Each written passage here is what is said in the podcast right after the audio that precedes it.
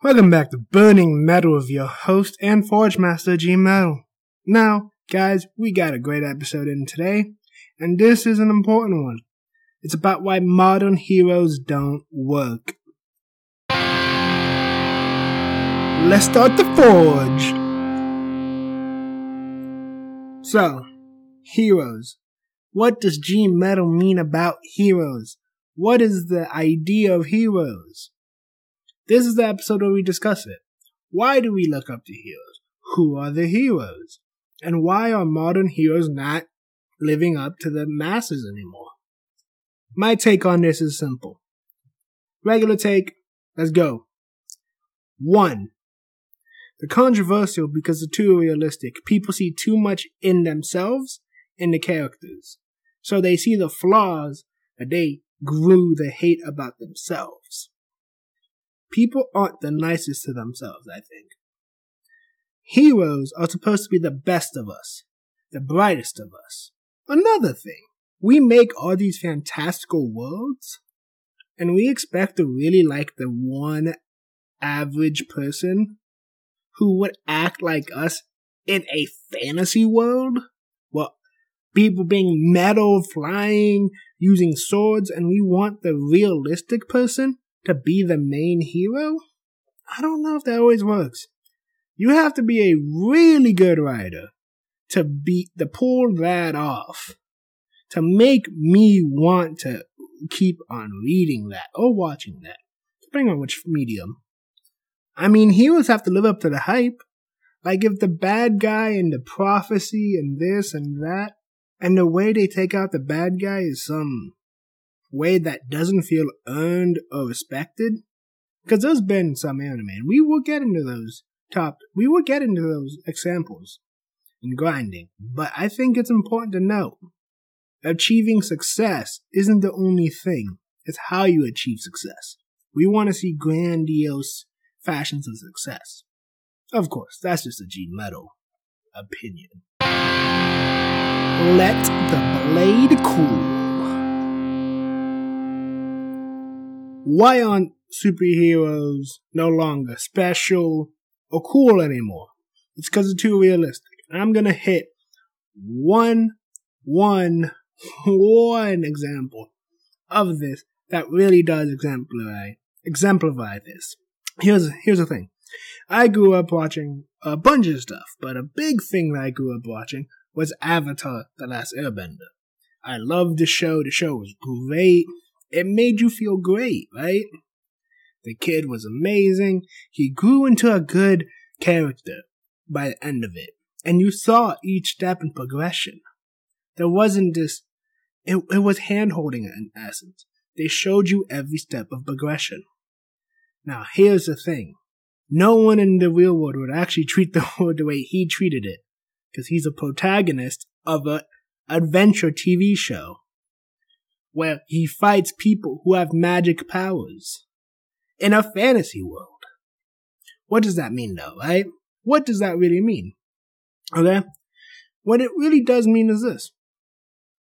He was special. In a world filled with special people, he was more special. Now, let me bring the topic that brought this whole thing to light. The sequel series of Legend of Korra. She... in fact, was not special. Even though she was supposed to be special, she wasn't. Why is that? That is my biggest question for something like Legend of Korra. Was her not being special, but special, the important thing to tell the story? Let me get to the point, why I think. The characters that we grew up loving in Legend of Av- Legend, Last Airbender grew up and now are old. So now all these characters are now special. Everyone is a bender. You know, there's some airbenders coming in by like season two or three. But here's the thing. Everyone is beating the Avatar when it's Legend of Korra. Everyone's beating her down, not just in fights, but in ideals. Ideals, fights, death. Like, when it was Legend of, when it was Last Airbender, yes. Did Aang have to learn? Of course he did. Did he lose a couple fights? Of course he did. But he matured in each fight. But when it came to Legend of Korra, I forgave the first season. Why? Because it's the first season. But then in the second season, she had the same problems. And I felt like the first season didn't happen, minus she could airbend now. Powers. Special powers. And not only that, but everyone else around her was maturing and growing in some way, shape, or form, right? Heroes need to grow and mature consistently, right? Now, if the show is just hype and hype show, then yeah, they don't really have to. They just get stuff. But Avatar: The Last Airbender and Legend of Korra are supposed to be these well-written character pieces of these characters not just becoming more powerful, but becoming smarter, wiser, calmer, becoming a better version of who they can be. That's why I can't get behind Legend of Korra. Because it's not until the final season where she finally hits a brick wall and learns everything at once. But before that, the first three seasons, she's just headstrong into everything. It felt like if they just made the the first and last season, you would have got all the progression you needed for her. Everyone else was just cool. They grew. She was the hero. She was supposed to be the one we all rooted for towards the end. And I didn't. I kind of rooted for the other people because they were doing more to try to make the world a better place while she was crying and c- m- complaining about things that wasn't about saving the world. When there's a giant robot in the middle of your city destroying stuff and people are more worried about their personal feelings and desires, that's more of a villain trait. And I'm not saying Korra's a villain, but there seems to be more villain traits in a lot of these modern heroes, which I will get into later on. Time to grind. The modern hero, okay? The modern hero is something of a selfish hero, right? Now we consider, oh, why are they selfish? Because we're trying to put more of ourselves into these characters. And what does that really mean? Our life problems are like little problems that we don't normally like fe- outright feel. Classic heroes, for example. Aang was more of a classic hero than anything else. His problems weren't just inner into himself. They affected the entire world. Again, like I said, fantasy worlds aren't real worlds. So you're never going to fully have a regular life problem completely match a fantasy world. But what happens when you try? What happens is you accidentally make a hero seem or act like Doctor Doom. How do I mean this? Doctor Doom's greatest trait is himself. He loves himself. He is himself at all times. But a thing about Doctor Doom is this. In my first episode, I said he was a man who could help the entire world if he just got past himself. But his lesson is simple.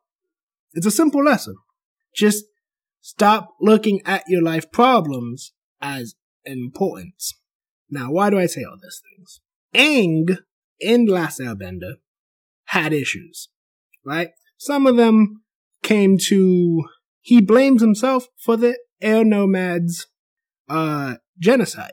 He blames himself for not being able to stop the Fire Nation. He blames himself for a lot of things because of a selfish moment he had once. And he was a twelve-year-old kid, so you could understand a twelve-year-old kid having that moment. But I would imagine if he had five more moments like that, when he came back, that's when you would have started like, okay, calm down, right? These are the he- heroes are supposed to be the best of us. Not us, but they're supposed to be the best of us. Us making the best life choices.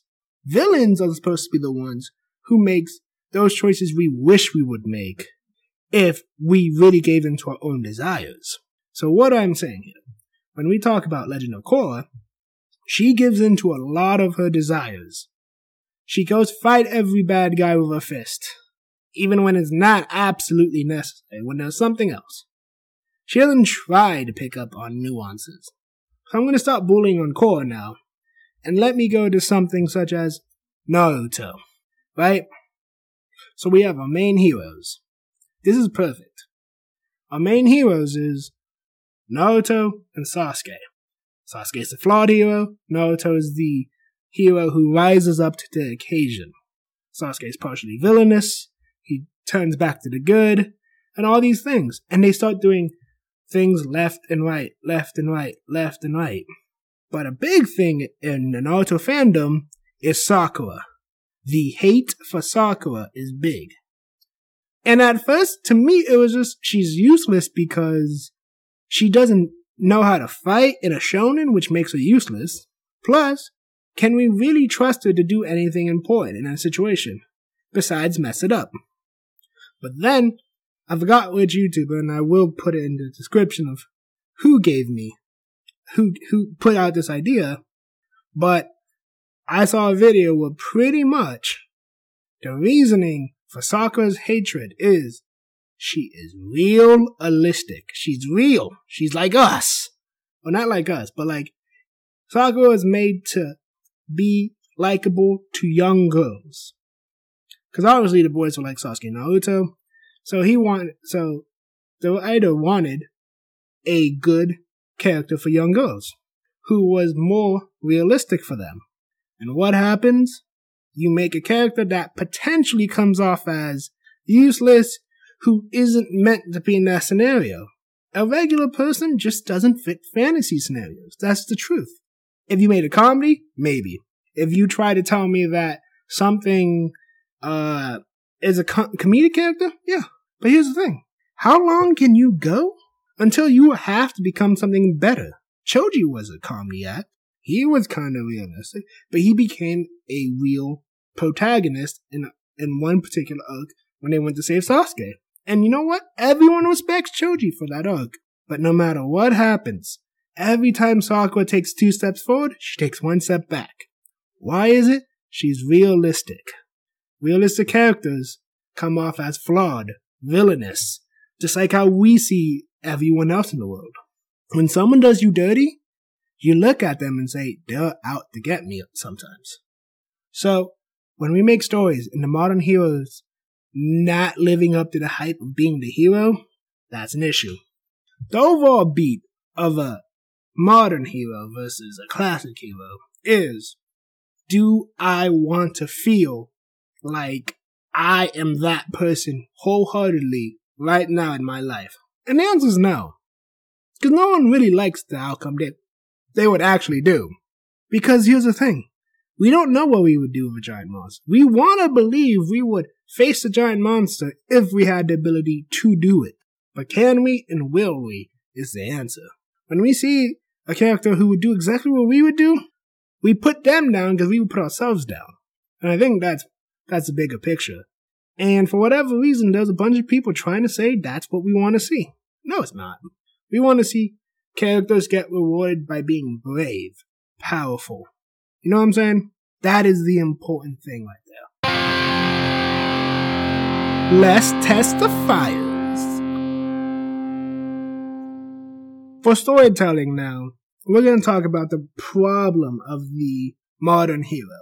The biggest issue that is actually really hard to argue against, against modern hero, is that they have, they deal with problems, even if you like it, right? Even if you like that kind of hero. They deal with problems where you would handle it, but get the outcome of the hero. Now, what that tells you is two things. Someone wants to self-aggrandize themselves and feel so special about themselves without doing anything special. And the second thing is this. You don't put the work in for a hero to get there. How do I mean this? The effort level is obvious. The effort level isn't metal enough to warrant you that ending. You don't see the character try hard. You don't see the character push. You know, it's just this insane idea that the hero deserves this special, grandiose victory when they didn't put in the grandiose effects. You know what I'm saying? Like, the hero needs to suffer, needs to train, needs to achieve certain things, needs to go through hurdles in life. It's called the hero's journey for a reason. Everyone more or less follows this, But the hero's journey is the protagonist bettering himself consistently. And I think that's what it is. In real life, we don't mature as fast as we do in a story. Why is that? Because we're just, we're stubborn. We're stubborn people who want to be stubborn at all times. And even stubborn people mature. But the heroes have a certain time length to grow, right? And if they don't grow in that time length, then the writer is forced to give this ending that was supposed to be earned, but it was just given. Because the story needs an ending that was supposed to be given. Because you were earning it until a certain point. So, here's the thing. Writing processes have to work in one way. If you write with cause and effect in reality, you put fiction cause and effect with a realistic character, it doesn't work.